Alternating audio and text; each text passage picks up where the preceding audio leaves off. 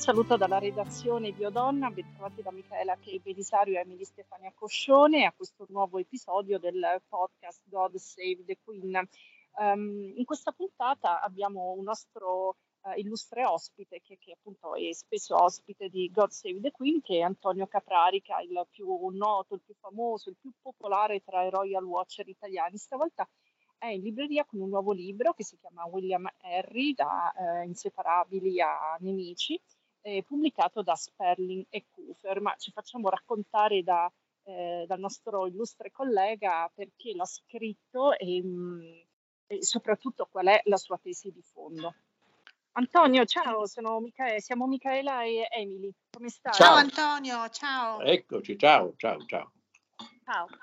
Allora, quindi ti diamo il benvenuto Antonio, Antonio Caprarica, con questo tuo nuovo libro e per il quale ci spiegherai tutto. Primo perché hai scelto questo tema, soprattutto in un momento come questo, dopo il giubileo della regina e soprattutto in vista del futuro.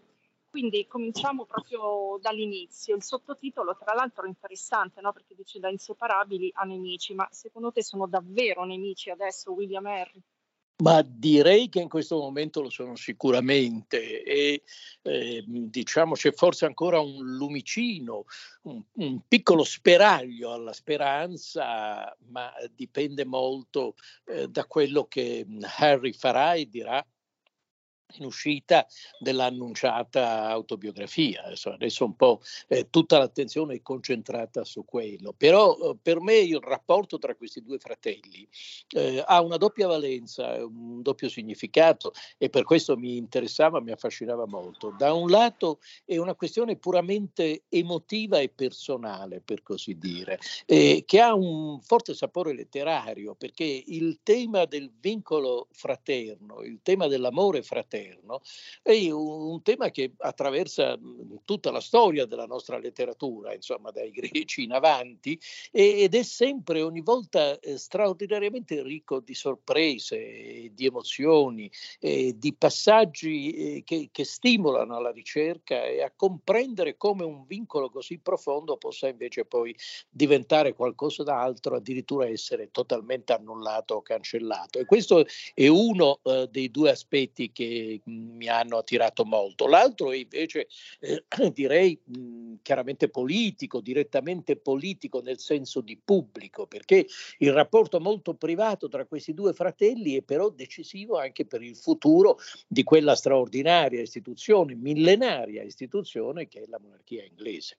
E questo risulta evidente dalla, mm, eh, dire, dal fatto che finora eh, il loro legame eh, appariva a tutti come un, una specie di eredità condivisa della madre Diana. Uh, Harry e William erano i Castore e Polluce dei Windsor in nome della eredità consegnata loro dalla madre consegnata loro soprattutto dalla tragica morte della madre. Ecco, il fatto che eh, questa frattura personale tra due fratelli oggi metta a rischio proprio questa eredità italiana significa che in qualche modo viene compromessa anche la nuova legittimità che la monarchia rinnovata eh, derivava precisamente dal lascito della principessa. Ma secondo te, Antonio, è vero quello che dicono alcuni? C'è una scuola di, di pensiero tra i Royal Watch secondo cui ehm, tra i due fratelli in realtà questa divisione non è recente. Eh, pensano che in realtà questi due non, ha, mhmm, non, siano mai andati veramente d'accordo. Tu che ne pensi? No, nel, nel, mio libro, adesso non voglio fare lo spoiler del libro, insomma, non voglio privare il lettore del piacere della scoperta. Diciamo. Um, in realtà uh, tra i due c'è sempre stato un rapporto fortissimo, il che non toglie nulla al fatto che nonostante questo rapporto e questo affetto così profondo, così radicato, di totale fiducia, Nonostante tutto questo, però, permanesse tra loro quella, dire, quella tensione che nasce dalle circostanze stesse di essere uno il numero uno e l'altro il numero due nella uh, scala di successione eh, e quindi nella gerarchia reale. Un numero due che tra l'altro poi con l'arrivo dei figli eh, di, di, di, William e di Kate è scivolato naturalmente al numero 6, al numero 6 quindi ha perso anche come dire, quel ruolo di spare erede di scorta eh, che, che, viene attribuito al cadetto della famiglia reale. Però non c'è dubbio che, eh, ed è questo se vuoi, che eh, proietta un'ombra sul futuro della monarchia, perché se perfino questi due ragazzi così profondamente uniti, direi tragicamente uniti nel dolore per la perdita terribile della madre, se perfino questi due ragazzi non riescono a superare la tensione che sempre divide l'erede al trono dai fratelli minori, beh, vuol dire che forse c'è proprio qualcosa che non funziona nel meccanismo familiare al vertice dell'istituzione monarchica. ed è da questo punto di vista che questa rottura proietta anche un'ombra pubblica sul destino della corona. Senti, eh, Meghan Markle è stata, sempre dipinta come la Yoko Ono dei, dei Windsor, però tu nel tuo libro ehm, la scagioni da tutte le accuse, perché lei in realtà ha fatto solo da detonatore, mi pare, tra i due fratelli. Sì, io penso che si sia trattato soprattutto di questo, cioè eh, in realtà, eh, come dicevo prima, eh, nonostante l'affetto profondo che li ha legati per oltre 35 anni di vita, e la verità è che è rimasta sempre al fondo del loro rapporto eh, questa tensione, che se vuoi è una tensione istituzionale eh, e poi diventa inevitabilmente familiare, e questa tensione ha consentito l'accumulo di risentimenti forse nemmeno, eh, come dire, individuati come tali, forse nemmeno portati alla superficie, ma che si sono certamente sedimentati nell'inconscio di Harry. Harry che per tutta la sua eh, giovinezza e la sua maturità è sempre stato indicato come la pecora nera di Windsor. Eh, Harry che prendeva la droga, Harry che si ubriacava, Harry che metteva la camicia nazista.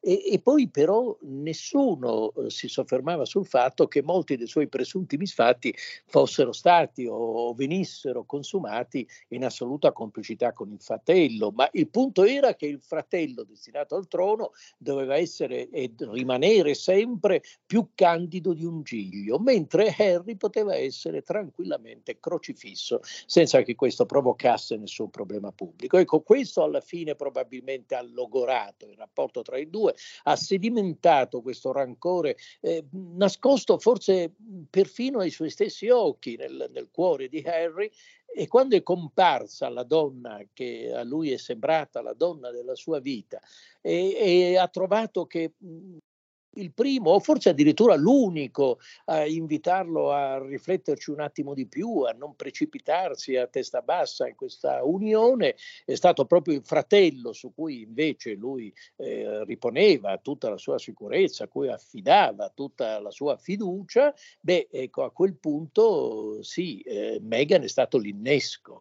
La reazione alle riserve su Meghan hanno fatto esplodere eh, il risentimento che si era accumulato, che era diventato veramente una specie di bomba a tempo. E quindi non si può dire che la colpa sia di Meghan.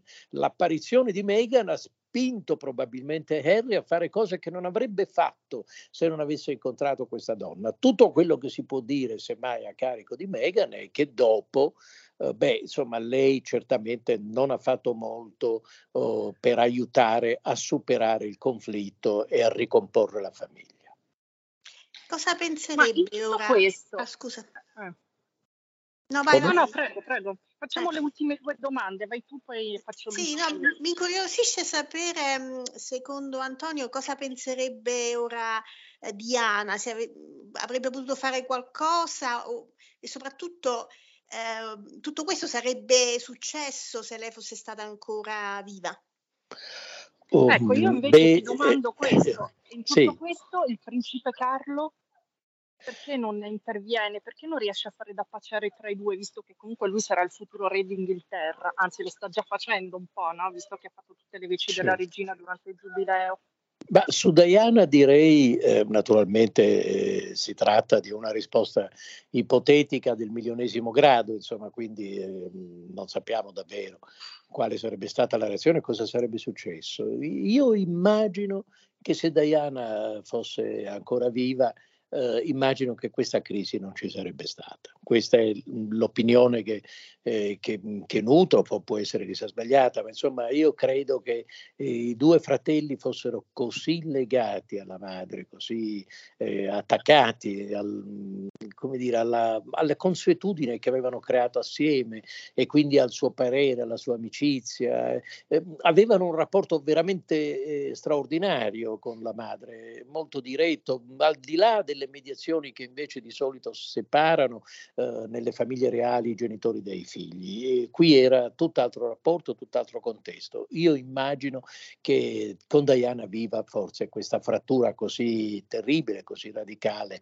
non si sarebbe prodotta. E quanto a Carlo, eh beh, insomma, diciamo la verità, è difficile per Carlo fare da piacere quando lui stesso è coinvolto nella rottura, perché non dimentichiamo che in realtà nella, eh, nella intervista che io mi permetto di definire sciagurata di Harry e di Meghan a Oprah Winfrey, e beh, uno dei bersagli principali è proprio Carlo, nonostante la generosità che Carlo ha sempre mostrato, anche dal punto di vista finanziario, economico, nei confronti di Harry. E io mi chiedo se anche lì, eh, in questo rapporto che sembra al momento estraniato eh, tra Carlo e Harry, eh, non pesi il sospetto, non pesino le tensioni del passato, le chiacchiere sulla paternità vera o presunta. Ecco, c'è un tale accumulo di non detto nelle relazioni tra questi tre uomini, il padre e i due figli, c'è un tale accumulo di non esplicitato per convenienza, per protocollo, per necessità politiche, eh, che mh, non è difficile capire perché alla fine queste tensioni abbiano prodotto una rottura e perché Carlo non sia certamente la persona giusta per tentare la ricomposizione. Semmai ci ha provato la nonna, ci ha provato Elisabetta e effettivamente eh, mi pare che lei abbia fatto di tutto per convincere i Sussex a tornare sui loro passi o comunque a non approfondire e allargare la frattura. Ma allo stato degli atti mi pare che siamo rimasti fermi a dove eravamo eh, in quel giorno di marzo in cui i Sussex se ne sono andati dall'Inghilterra e hanno deciso di diventare i Windsor americani. E intanto Elisabetta II, poverina, è sempre più eh, piegata, no? Cioè non riesce più a muoversi, ormai siamo proprio eh, alla fase finale ha difficoltà di movimento. Io non oso dire che siamo alla fase finale perché non riesco a immaginare eh, un'Inghilterra senza Elisabetta. Credo che la maggior parte degli esseri viventi fatichi a immaginare un'Inghilterra senza Elisabetta. Certamente per primi faticano, faticano gli inglesi. È diventata così tanto parte del nostro panorama mentale, culturale, eh, immaginifico. Insomma, Londra senza Elisabetta certamente non sarà la stessa. Uh, Detto questo, beh, insomma, le leggi della natura valgono per tutti e quindi arriverà il tempo in cui questa pagina dovrà essere voltata, ma non finché la regina serberà un solo soffio uh, di vita. Lei l'ha detto, insomma, quali che siano le condizioni uh, delle, sue, delle, sue, gambe, delle sue ginocchia, perché il problema è che chiaramente mh, la, l'artrite di cui soffriva le ginocchia è peggiorata gravemente, si è aggiunta una coxartrosi evidentemente bilaterale che le impedisce di camminare e di muoversi se non uh, su una sedia a rotelle. È chiaro che in queste condizioni non ha nessuna intenzione di mostrarsi in pubblico, ma è altrettanto chiaro che le sue funzioni, le sue funzioni non sono solo quelle di mostrarsi in pubblico, le sue funzioni sono quelle di garantire il corretto svolgimento e funzionamento della macchina uh, dello Stato. E lei questo è ancora in grado di farlo perfettamente dal punto di vista mentale, è perfettamente lucida più che mai, è sempre di una straordinaria saggezza e misura, quindi ho l'impressione che davvero fino a un evento che renda eh, come dire, insuperabile la sua difficoltà, lei continuerà a regnare. Eh, il tempo di Carlo sul trono non sappiamo quanto sia vicino o lontano, però ancora non è arrivato. E con questo è tutto, grazie ad Antonio Caprarica e al suo libro William Harry, pubblicato da Sperling e Cooper. E mm, ci ehm, risentiamo al prossimo episodio. Un saluto da Michaela Che Belisario e da Emily Stefania Coscione da Londra.